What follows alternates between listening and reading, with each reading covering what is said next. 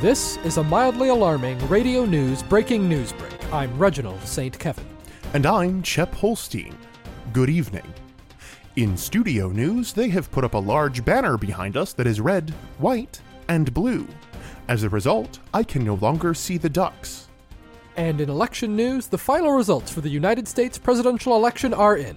It appears that the winner is. M- Mother of God. Her name is Mary Reg. Her lenient policies on little drummer boys have been praised by magi and farm animals alike. No, Chep, Holy Mary, Mother of Jesus, is not the new president. Shame. It's Trump. Donald freaking Trump. That's an unusual middle name, to be sure.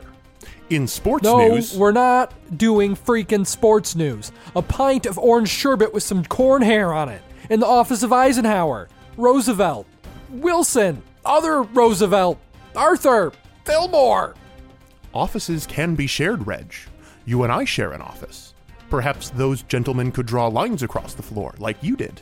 No, they cannot just draw lines across the floor. My corner has a gumball machine. All these months, all those jokes about what a frothing doofus he is, all those bits about his hand size, he can't even hold up a pen to sign a bill. No, Jim, I will not settle down, and I don't care if we're on the air. The freaking guy from The Apprentice is in charge of all the battleships. Reg, there's a tiny voice in my ear telling me to, quote, tackle that spazzy goon. It adds no. Stop repeating what I'm saying and make Reg stop talking.